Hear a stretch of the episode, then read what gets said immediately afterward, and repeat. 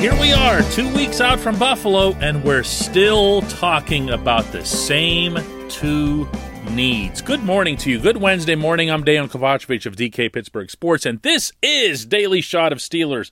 Comes your way bright and early every weekday morning. If you're into hockey and or baseball, I also offer up daily shots of Penguins and Pirates right where you found this.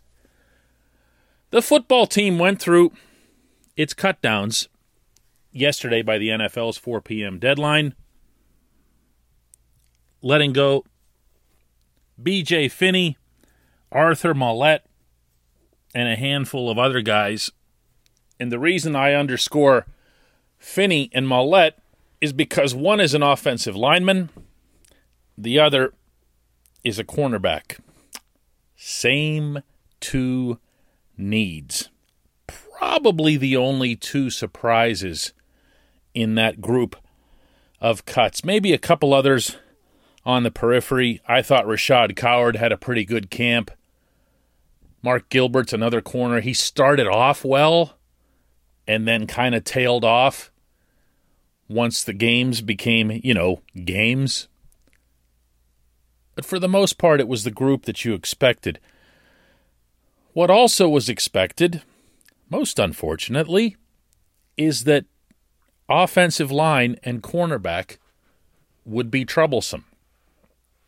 And you would have hoped maybe that there would have been something pleasant occurring along the way that would have fortified one or both. There there've been some upbeat developments at those positions. Dan Moore has put himself into a spot where he could be, um, underscoring could, a starter.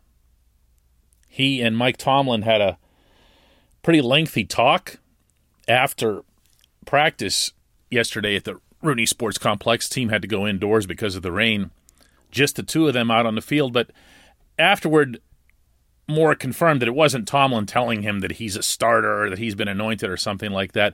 And at the same time, you can tell that Moore took the experience in an encouraging way. If coach feels that, then that's that's what the call will be. I'm ready for whatever comes at me. I've been preparing every day. Um, so, like I said, I'm ready. I have an outstanding defense to go against every single day. Um, some great vets, uh, great coaching staff. Um, I, I mean, I have the tools around me to succeed. That's fine. That's a plus. This this player has been good, and he's been better whenever he's been on the left side, which is again how the offensive line was set up with Moore Kevin Dotson, Kendrick Green, Trai Turner, and Chuks Okorafor on the right again with no sign of Zach Banner. But is that going to be enough? No chance. None whatsoever. And I'm not even saying that in a negative way about those five individuals. I'm saying that you need actual depth. And for the team to send both Finney and Coward packing that tells you that they weren't even satisfied with the depth. So, as long as you're going to be bolstering that position, and I'll remind that Kevin Colbert's got somewhere in the range of seven to eight million dollars to spend. And I'm not referring to his actual cap space. His actual cap space is closer to 17 million, but that has to be applied to a lot of different things. Practice squad money, five million that he likes to take into the season for emergency moves that he might make and so forth. So the number isn't exact, but I think it's going to be right in that range of seven to eight million. And he can get himself really good football players, plural, for that. That means an offensive lineman or two and or a corner. I'd prefer, for a zillion reasons, to see Colbert invest in a tackle. And by that I mean a starting tackle. Someone who could come in right off the bat and play the left side. Now, left tackles aren't cheap, even the ones who are cut. If there's a good one out there, there's going to be a market. There are teams, probably 32 of them in total, who are looking for offensive line help. And they're going to they're going to end up spending on this position. But this is where I would put my money. This is where I would say if I'm Colbert, I'm going to identify my player and I'm going to go get him. Because if you can do that and you put Moore into a situation where he is your rotating backup at both tackle positions, which is something that he's been preparing for, by the way, by moving back and forth, and he acknowledged that yesterday as well. Then your offensive line is, I mean, it's still really uncertain, but it's in better shape than it is right now. This portion of Daily Shot of Steelers is brought to you by Point Park University. Choose from nearly 100 career focused programs leading to bachelor's, master's, and doctoral degrees. Choose how and where you'd like to do your learning. Whether it's at Point Park's gorgeous downtown Pittsburgh campus, whether it's online, whether it's a flexible hybrid format. Learn more about all of this at pointpark.edu. And then there's corner, or should I say, slot corner because let's not pretend that at any point through this training camp, through this preseason, and now through these practices leading up to the Bills, that the Steelers have stopped dreaming about Mike Hilton 2.0. They absolutely unequivocally have not. They want this player, this mythical creature, this clone of Hilton, to show up out of nowhere and move Cam Sutton to the outside, have James Pierre as a as a backup and not force themselves to rip out several pages of the Mike Tomlin slash Keith Butler defensive playbook, which is what would happen. Which is what would happen. This is the main concern. They have a defense that relies on having this wild card type player who can come up to the line of scrimmage, who can blitz, who can pick up the run, who can look extremely unpredictable near the line of scrimmage and make plays. Well, Hilton could do that. And well, Hilton is employed by the Cincinnati Bengals. So I fully expect the Steelers to be looking around for someone who they think they can at least shape into the Hilton role. That doesn't mean they're going to get someone who's going to be, uh, you know, immediate impacts at the snap of a finger. But it does mean they're going to pursue it, and they're going to pursue it hard. And by that I mean not just acquiring the player, but pushing the player openly, even publicly, the way they did with Antoine Brooks and to a lesser extent Arthur Maulet, to becoming Hilton 2.0. My one hope in this, of everything that I've mentioned here in this segment, is that the offensive line comes first. You have answers at cornerback. You have an answer at slot corner, meaning Cam Sutton. You might not like the answer, but you have one. On the offensive line,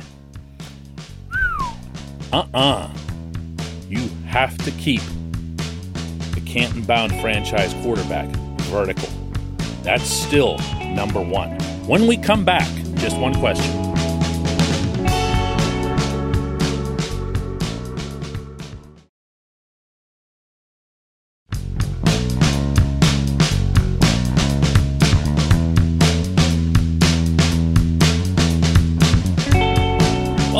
It's time for just one question.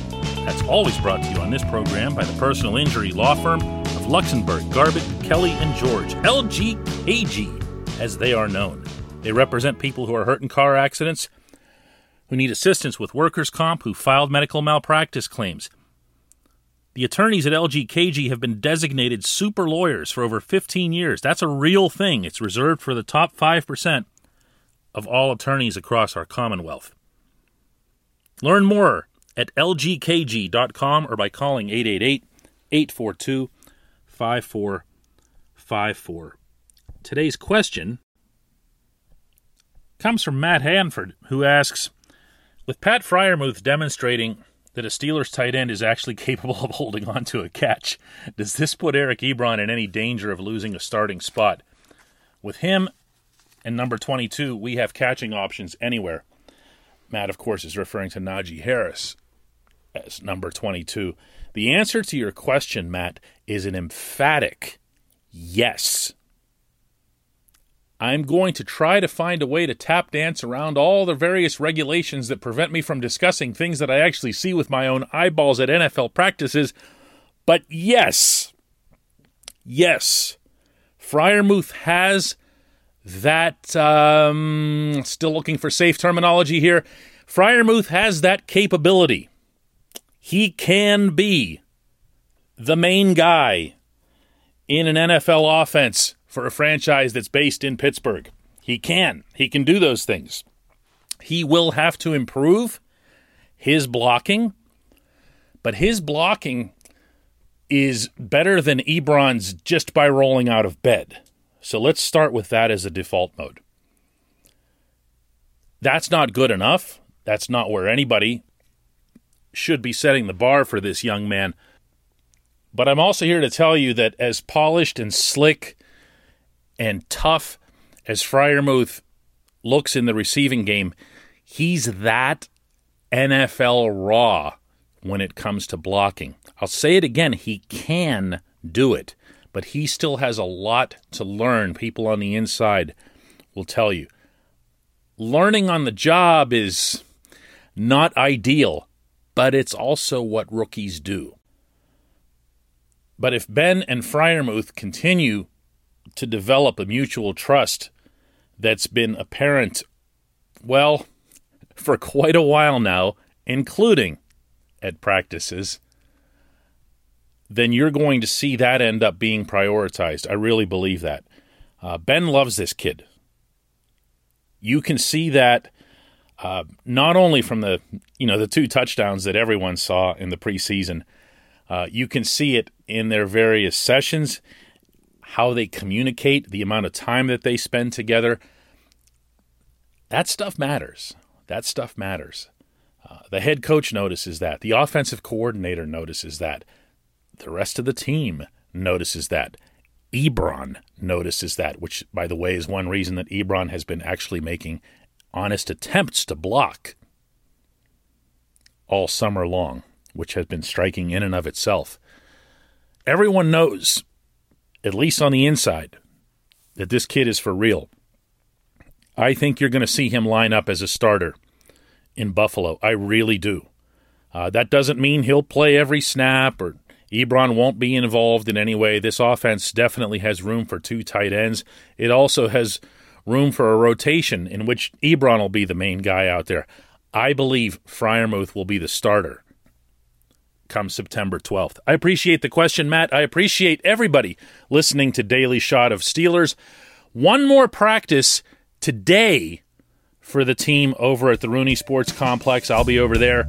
After that, they're going to have four days off per the labor agreement before they start gearing up for the Bills. Let's do it again tomorrow.